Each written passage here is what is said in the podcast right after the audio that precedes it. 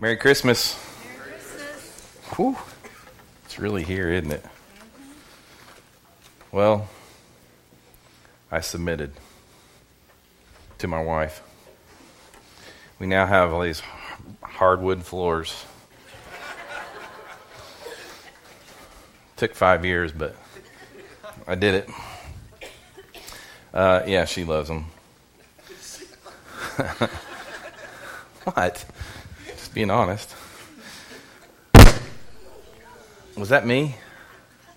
It was?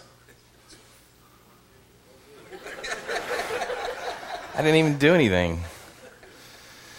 Wow. Uh, hey, it's December, and I promise you we'll get to some December messages next week and the week after, and then we'll be off Christmas Eve and New Year's Eve. Um, I don't know what it's hard to to be off that long, miss you guys for like three weeks or whatever is what it ends up being, but uh, that's just the way we do it around here. And and part of that was because uh, I always went home to Oklahoma to see my family and just hang out, and it was always hard to do that when I was uh, at Northside, and uh, but I just determined to do it. This and there's plenty of opportunities for you to go to church around here. go hear Jess again. Gosh, you know she she was phenomenal. Uh, I went home and like listened to it two or three more times uh, last week. I think it's still up. Is it still up on YouTube? The live version of it. You have to like hear Jess. She did a great job.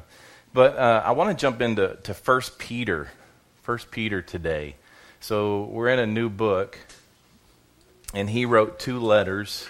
He wrote two letters. They're right before First and Second, and Third John, and it was written about the same time that John wrote his. And here's what you have to here's what you have to know. Uh, obviously, you had a lot of missionaries after Jesus died in 30 AD and Pentecost came and uh, everything happened around Jerusalem and Israel. And Peter was like one of the first ones, one of the first ones to like literally share Christ with a Gentile. Gentile being somebody who was not a Jew. Like they were able to come to know Christ. So he was the first one. But it was Paul whose ministry was literally to the Gentiles. He was a Jew, Paul was a Jew, but he focused on reaching the Gentiles. And when he did that, he would go to these different churches and he would speak to the Jews first and then to the Gentiles. And his focus was on the Gentiles. But, but Peter, he kind of stayed focused on the Jews. Even though he was for Paul and what Paul's mission was and everything else, he probably held on to the law a little bit more, but he knew that Christ was the Messiah. There was no question about it. And he would teach that Christ is the Messiah.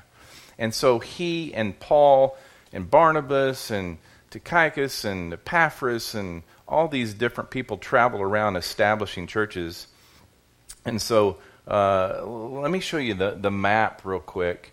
Uh, he literally is in Rome, and if you look at the top left, you'll see Italy, the boot, and Rome is there. And, and this is where Peter is when he actually writes the letter. And when he writes the letter, he says it's to the churches that are in the northwest. So if you look at the top right, you see Bithynia, Pontus, Cappadocia, Galatia, Asia. Those are all areas. Areas, they're not specific cities but these are where churches that really Paul and Peter and all those missionaries established churches. Obviously, you have Israel down here in the bottom right, Jerusalem, and this is where they started from was from Israel and they went up and started spreading the gospel all the way to Rome.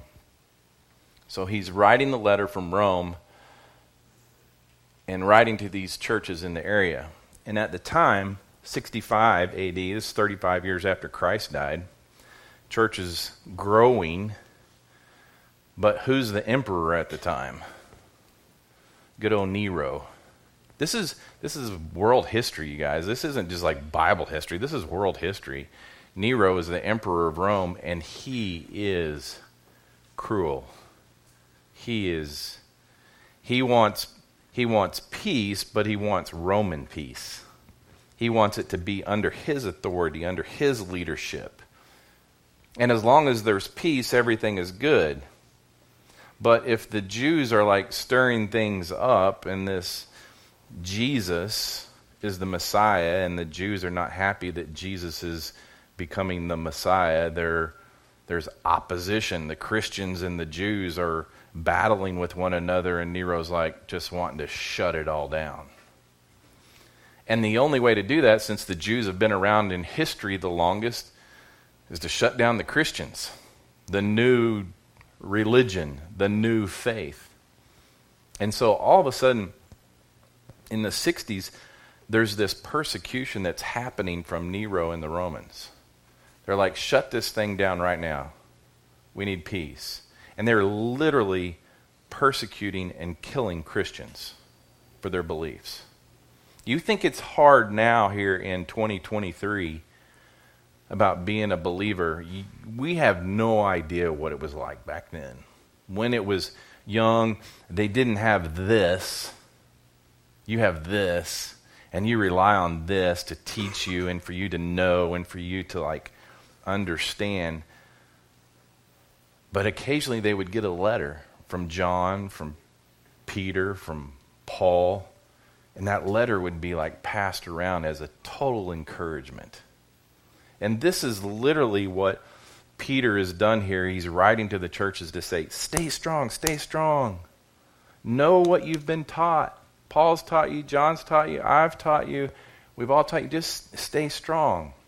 There's other issues that he's learned about just by hearing Epaphras and them coming back and forth and talking about what's happening in these area churches. And there's like, because of the persecution, there's anxiety and stress. Yes, there was anxiety back then. It's not just a new thing in this age, but there was anxiety and stress, and it played out in the home. If you were a believer, you should have peace. But because of the persecution, it caused strife between the husband and the wife, the parents and the children. There was all sorts of anxiety that was going on. And so now he's literally taking the time to sit down and pin this letter to him just to encourage him and say, hey, I'm going to write this to this church. We're going to send it here. And you guys, like, copy this letter, copy this letter, and you send it out to the other churches and just be encouraged. So this letter was not written to you, it was written to those churches. It wasn't written to you. But I can sit here today in 2023 and read it and go, it's not much different today. It's not much different today and I can look at it and I know God's word speaks to me, I can read this letter from Peter and hear God's voice. I pray that you can hear God's voice. There's a spirit that lives inside of us as believers. And I'm not talking about an audible voice. I don't I've never heard an audible voice. I know there's some in here that say they have. And I'm okay with that. But on a daily, moment by moment, the Spirit's speaking to me. I hope He's speaking to me right now. And to be able to hear the voice of God. It's a pretty amazing thing. And then, just as Matt's saying, is just just live your life. If I hear the voice of God and I live my life, it's going to be good. Uh, what what we need to know about uh, Peter uh, in this in this whole situation. Well, First of all, he was a fisherman. Man, that was his that was his trade. That's how he made money. That's how he got around. Was like he fished. But I'm sure that as he shared the gospel and he traveled around, that people supported his ministry. There's no question about it. Just like you support our ministry. And in this letter, he's he's literally, and I, I speak to this today because I know. I know there's people that are here and there's people that are listening that are suffering, and he uses this word suffer like 12 times in this letter because they're going through persecution. You may not be going through like a Christian persecution, but I know there's people in here that are suffering. And when he writes this letter to them, it can speak to us. And so let's get into uh, 1 Peter. He sent this letter with Silas. He sent this letter with Silas uh, and to each of the churches. 1 Peter 1, it says, Peter, an apostle of Jesus Christ. Peter had quality time with Jesus. He's like, he's like one of the favorite disciples because, uh, at least for me, he is because he seemed like he was very impulsive. He's the guy that jumped out of the boat when he saw Jesus walking on the water. Remember that? And he started walking, and all of a sudden he, he took his eyes off Jesus and he started going under. He's the guy that when they came to arrest Jesus in the Garden of Gethsemane, he's the one that whipped out his sword and cut off the, the soldier's ear. and Jesus is like, Come on, Peter, put your sword away. He was just that guy. He was that guy. But he spent quality time with Jesus. He was able to watch Jesus live and watch Jesus teach. Wouldn't that be awesome? Just to see him face to face. And that was the prerequisite for an apostle when he calls himself an apostle is it's literally that means the people that, that hung out with Jesus.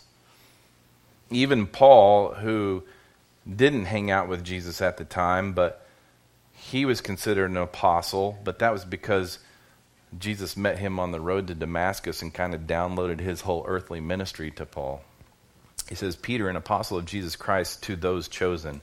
Oh, here we go to those chosen. The letter of uh, First Peter basically circulated around to these Christian churches and various groups whom God chose. Like this letter went out to those chosen churches. These would be the believers. Here, Peter's not speaking of like election as in salvation. He's not talking about salvation here, but he's literally talking about how this letter went out to the chosen people, which is his church. He's speaking about the body of believers, God's elect group. And it clarifies these specific people as, as Gentiles. It includes Gentiles.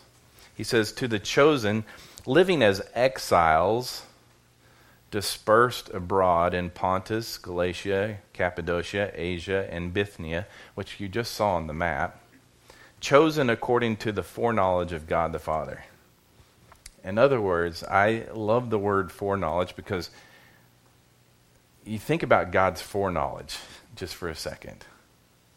How, how far back does his foreknowledge go? We live on a linear timeline. That's easy for us to understand. But how far back does God's foreknowledge go? Eternity past. I mean, from the very beginning. Like, Warner, he knew that you're going to be sitting right in that seat there this morning in eternity past based on his foreknowledge. He knew that you were going to choose to love him. He knew it all along. It was based upon that. He's like, the foreknowledge of God the Father. God had a plan of redemption Obviously, it was Jesus dying on the cross, being buried and risen again, and, and people were going to come to know the Messiah by faith. I was just having a discussion earlier about this whole thing is about faith. Like,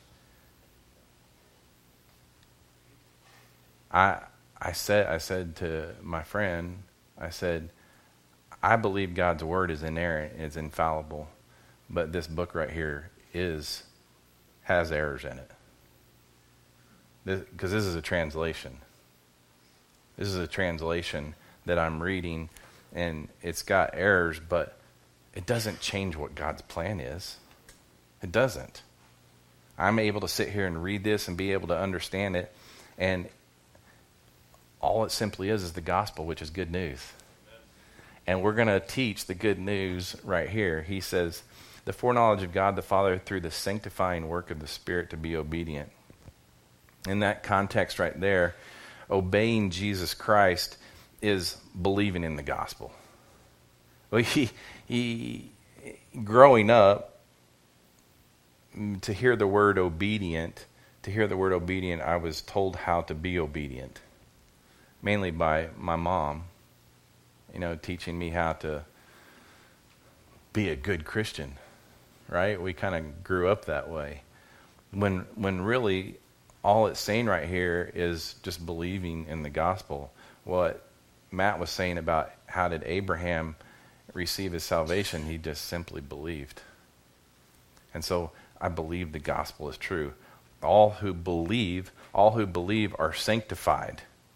That means you're set apart from everybody else who does not believe.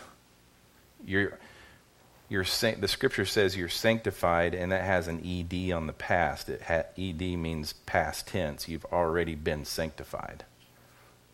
You've been sanctified. There's nothing that you can do to change that. You've been set apart. You've been made holy. You've been made perfect. You've been forgiven. It, it happened back at the cross one time. That's the beauty of this. and then, of, of course, they, through the sanctifying work of the Spirit, that, that literally just means that you're reserved, you're reserved here in this day, in this time, in this space, just to display God's grace. That's what you're here for. How cool is that? If, if that's what I'm supposed to be, is just displaying God's grace. It took me, I'm still learning how to display God's grace, how to not be judgmental, how just to love people. And it says, and to be sprinkled with the blood of Jesus Christ. May grace and peace be multiplied to you. He said, Blessed be the God of, and Father, our Lord Jesus Christ, because of his great mercy, he has given us new birth. He's given us new birth into a living hope through the resurrection of Jesus Christ from the dead. Believers are literally cleansed from their sins by the death of Christ. Christ and made, and literally, you're made a new creation. Well, Abraham believed it was credited him to righteousness because Christ hadn't come yet. Now Christ has come. He's died on the cross. And literally, you believe and you've been made righteous. You've been born again. You are a new creation. That's who you are. And about the resurrection, the resurrection, it completely gives us a new nature.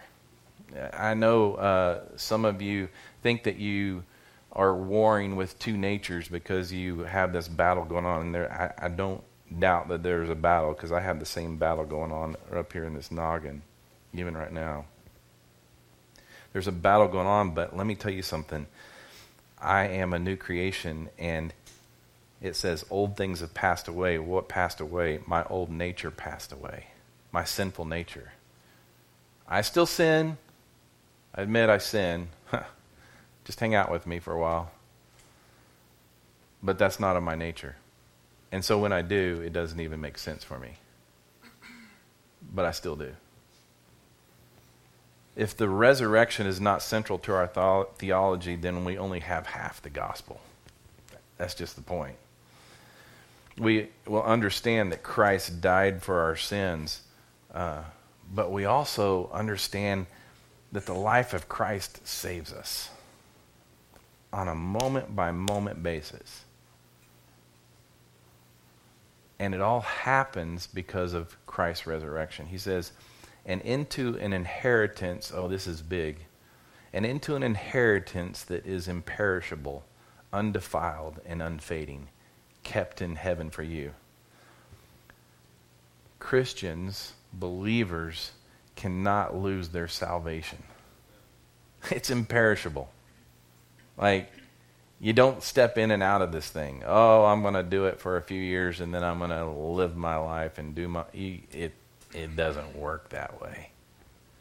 He's literally saying, You've got this thing, it doesn't change.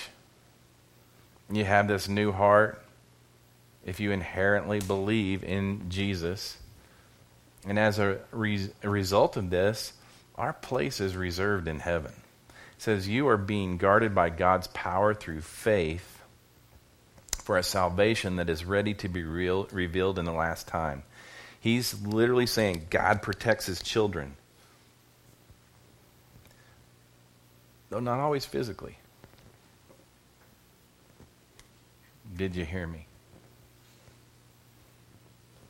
I've got friends that are physically failing. Jim Blewett. But God's protecting him. I've got a friend in Betsy who his body is failing her. But God's protecting her. I don't doubt it. Each of these trials that they face and the tribulations and everything else, I promise you, I promise you that He has a place reserved for us that's far greater than this. It says, You rejoice in this. I, I take the word rejoice because in the midst, I know uh, Scott Blewett is brokenhearted about his dad possibly leaving this earth soon. But in the midst of it, he's got to have joy. He's got he's got it says rejoice in this. The natural outcome of understanding God's grace in Christ is joy. That it, that's that's the bottom line, you guys. That's the bottom line for us is that you understand God's grace in the midst of the chaos that's happening here in our world. I could sit here for 10 minutes and list all the terrible things that are happening in our world, which you watch every day on the news. But understanding God's grace in Christ, man, it's got to bring us joy. That's how we live. If our, if our beliefs aren't producing joy, then we're misunderstanding the gospel. He says, You rejoice in this, even though now, for a short time, if necessary, you suffer grief in various trials. You are not immune to negative impacts of the world. It's going to happen, it's all around us. Christ did not die and raise again to somehow obtain this earthly victory for us. The victory is that we have God's grace. That's the victory. He gives us salvation forever. And it's untouched. It's untouched. It's imperishable. It's undefiled says, So that the proven character of your faith, more valuable than gold, which through, though perishable, is refined by fire, may result in praise, glory, and honor at the revelation of Christ. He's literally saying right here the evidence and the outcome of our faith, it's priceless. My, you're going to put a price on my faith? It, it may not amount to much in this life, but oh my goodness, if this is what life is all about, is this right here? I have this eternal value that's going to result in praise and glory. I, this is temporary. You guys, I'm like on, I don't know what hole I'm on, 13, 14th hole. you know, this game's going to come to an end soon. And it's temporary. This is a, this is a temporary game. And this is especially pertinent to Peter's context right here. This church was experiencing a great deal of persecution, some of it which even resulted in death. And this is why he's writing to them and say, "Hey, hey, I get it. Some of you people are dying for the for your faith, but just know this isn't our home. This isn't our place. This is temporary." P- Peter mo- most likely died from the persecution of Nero himself in a gruesome death. And therefore, it's important that we keep this heavenly perspective of life. He says, Though you have not seen him, you love him. He's not telling believers in the church, go love God. He's like saying, it's natural, it's what we do. Just like rejoicing is, is a natural byproduct of what we know. If, if we were told to, to go love God, it's almost like the law, you don't want to. But when it's natural, when it's our heart, He's recognizing that they have this inherent natural love for God And that's all the result of Christ's resurrection. That's all it is. So you don't need to love God more.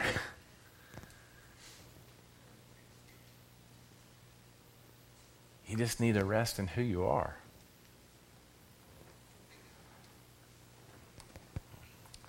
It says, though not seeing him now, you believe in him, and you rejoice with inexpressible and glorious joy man, it's Christmas time and we're singing Joy to the World and all this other stuff, and it's kind of fun. There's emotions are running high for everybody and everything else. But if you just simply believe in Him, January, February, March,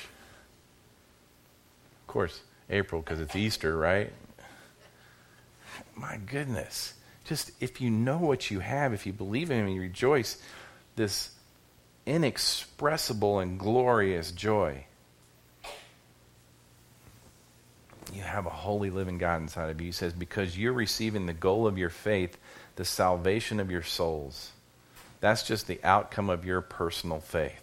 That's the plan that God had from the foundations of the earth, from the very creation. Go back to foreknowledge. He's elected the world to hear the gospel. Our place is just to respond to it. And when we do, we obtain salvation. Verse 10 it says, Concerning this salvation, the prophets who prophesied about the grace that would come to you searched and carefully investigated. So now he's going back, Peter's going back to the Old Testament prophets who prophesied about the grace that was to come everybody in the Old Testament kept talking about this Messiah that was to come and he was going to make things right. David said, David himself in the in Psalms was like thankful for the sins that were forgiven and remembered no longer. Like he knew what was going to come. They sought to know the Savior would arrive and he would precisely share the gospel and the, the good news this prophet would about what was to happen.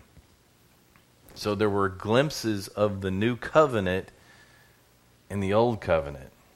There is glimpses of the New Testament in the Old Testament. He says, they inquired into what time or what circumstances the Spirit of Christ within them was indicating when he testified in advance to the sufferings of Christ. If you go back to Isaiah, in advance to the sufferings of Christ and the glories that would follow most believe based on the big picture of the scripture that the Spirit of Christ came upon Old Testament saints. We get into this thing about was it in, was it on? There's no question that the Holy Spirit was present in the Old Testament. There's no question about it. I mean, it talks about David being having the Spirit and other people talking about having the Spirit? Was it in them temporarily for a short time? Was it on them? I don't know. But it was there. The crazy thing is, in Acts chapter 2, it is absolutely evident that the Spirit came and He took up residence in our mortal bodies like the advantage that we have over the Old Testament, over the Old Covenant, is that God chose to like hang out with me on a minute by minute basis. Like he's here.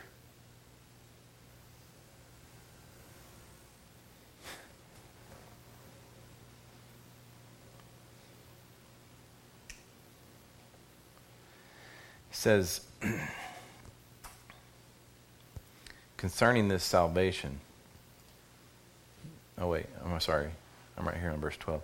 It was revealed to them that they were not serving themselves, but you. These things have been announced to you through those who preach the gospel to you by the Holy Spirit sent from heaven. Angels long to catch a glimpse of these things. The, here's the here's the crazy thing is like you know you hear all the time people saying oh heaven got a new angel no, heaven didn't get a new angel. You aren't becoming angels when you die. But there are angels. And guess what they're doing? They're watching you. They're watching you. I believe they're fighting for you, but they're watching you and they're learning about God's grace from you. That's a crazy thought right there. They're, they're literally figuring this thing out by watching you. The prophets spoke about the new covenant, and the angels knew about it, and now they're literally watching it. And then he kind of switches gears here in verse 13. He says, Therefore, with your minds ready for action. You ready for action?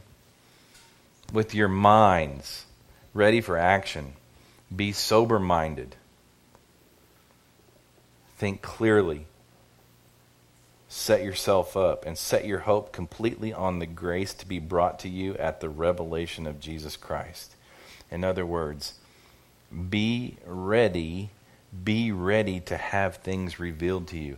When you read the Word of God, don't just sit there and check a list. I've read the this chapter. I've read it. God wants to reveal things to you.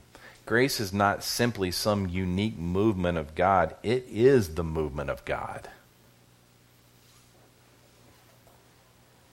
Grace is not merely being saved.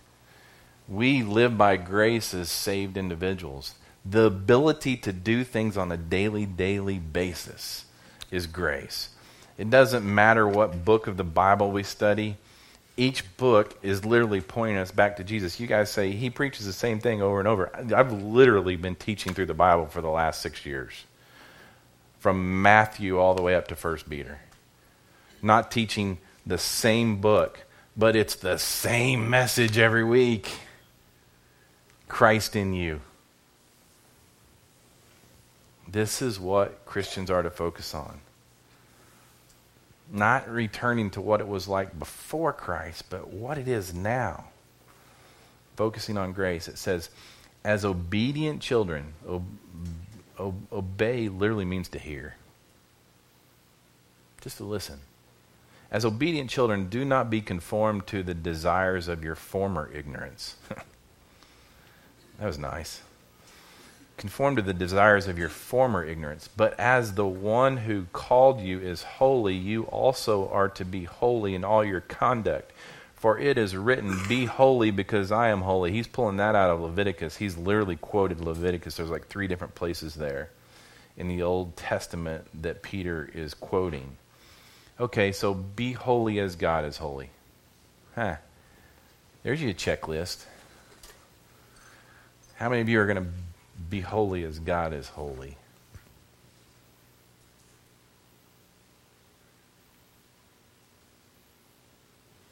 Because it just said be. Didn't say do.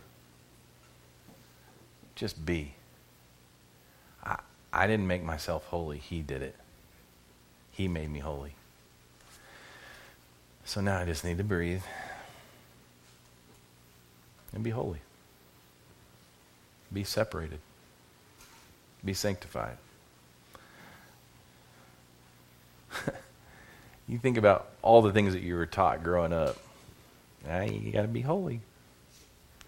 Work at it. You can do better. Do better. That's what we hear now. When he's speaking about holy, he's literally speaking about the believers as people. All believers are holy. We've all been sanctified and set apart in the faith in Christ.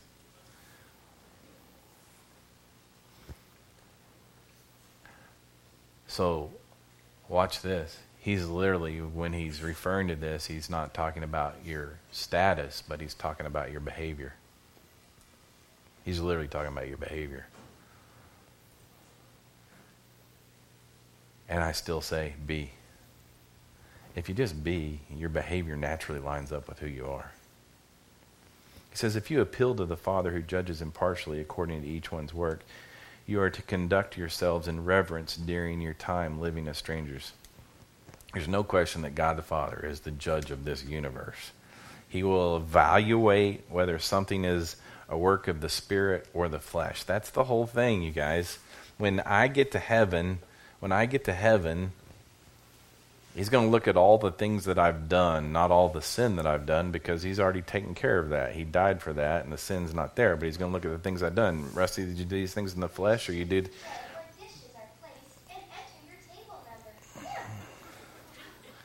Robert, are you doing that? Oh. it's got the little robot server that. But he's gonna he's gonna I get there and it's basically a judgment of my works. What what did Rusty do in the flesh? What did Rusty do in the spirit? Everything that was in the flesh is to perish. It's not even, it's not even to exist. But everything that I did in the spirit, which is a beautiful thing, it's there. It's there. That's the judge. Conduct yourselves in reverence during your time living as strangers. I have a choice. It's just what Matt was saying earlier. I can either walk by the Spirit or I walk by my flesh. My choice. If I'm walking by my flesh, I'm doing it in my own strength. That's the difference. If I'm walking by the Spirit, I'm doing it in His strength, and it's a much easier road. I, know you're sitting there like, what does that look like? What does that look like? all I can say is no God. No God. And you're going to figure out what it means to walk by the Spirit. This is a genuine, humbling reality. It is to walk by the Spirit. He says, For you know that you are redeemed from your empty way of life inherited from your ancestors, not with perishable things like silver or gold God's enduring word right here, the gospel purifies the souls of all who believe in Jesus. This salvation, it, it creates a sincere and indwelling love for the family of God. Like, I love being here with you. There's something that just fuels my fire about being together. It doesn't have to be a Sunday morning. It's not about Sundays. It's just about being together. Verse 19 it says, But with the precious blood of Christ, like that of an unblemished and spotless lamb. Because God is the judge and has saved us in Christ, we can relax and when we show up to the judgment. That blood of Jesus took care of it. It's going to be a good day, I promise you verse 20, he says, He has foreknown, there's that word foreknow again. He has foreknown before the foundation of the world, but has revealed in these last times for you. Through him you believe in God, who raised him from the dead and gave him glory, so that your faith and hope are in God. Since you have purified yourselves by your obedience to the truth, so that you show sincere brotherly love for each other from a pure heart love one another constantly. Christians literally have been washed and cleansed from all the sin and set free from its power. You have this beautiful, beautiful thing inside of you that you're capable of doing. And when you have that, when you have that freedom and that understanding, the way that you live towards others, one another, it's the same way that God loved us first. Like, it's easy for me to love you guys when I understand how Christ loved me first. And then we get down to these last few verses. It says, Because you have been born again, not of perishable seed, but of imperishable. There it is again. Through the living and enduring Word of God. The world cannot touch our salvation. Peter's writing to these believers who are being persecuted and killed. He's like, you're going to suffer a lot here on this earth, but it can't touch your salvation. It's not going to take it. You're good. We're born again with this unperishable seed, God's seed. Because he, He's the one that wrote salvation for us. Last verse. For all flesh is like grass. He's literally quoting Isaiah chapter 40. For all flesh is like grass, and all its glory like a flower of the grass. The grass withers, and the flower falls, but the word of the Lord endures forever. And this word is the gospel that was proclaimed to you. Let me tell you something. Everybody in this room right now is dying. Like physically dying. Once we're born, we we begin to die. You have a limited time here on earth, just like grass that grows that in the spring, it's going to eventually fade and the flowers will fall. But there's one thing that endures forever, and that's our salvation. Luke, I get to hang out with you for eternity.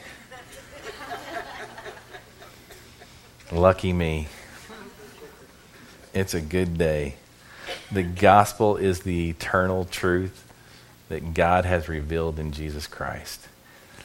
If I'm one of those Christians that's in those churches and I'm being persecuted by the Romans, and I read this letter by Peter, I'm like, oh, Lord, let it be true.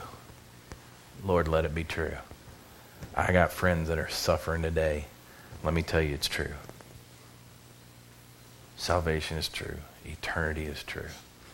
And it's all because God decided to come to earth in the form of a baby and to take on human flesh and to walk here and to let us know it's for real. It's for real. This isn't just some story in a book. We know Jesus walked this earth. You can't deny it. Lord, I thank you uh, for your finished work in us. And that today we can be encouraged, even in the midst of the uh, chaos and this world that seems so bizarre right now. It doesn't make a lot of sense to us. Uh, but I trust that you will continue to encourage us and cause us to remain focused on you the hope of glory in each of us. The hope of glory in each of us. And I pray these things in Jesus' name. Amen.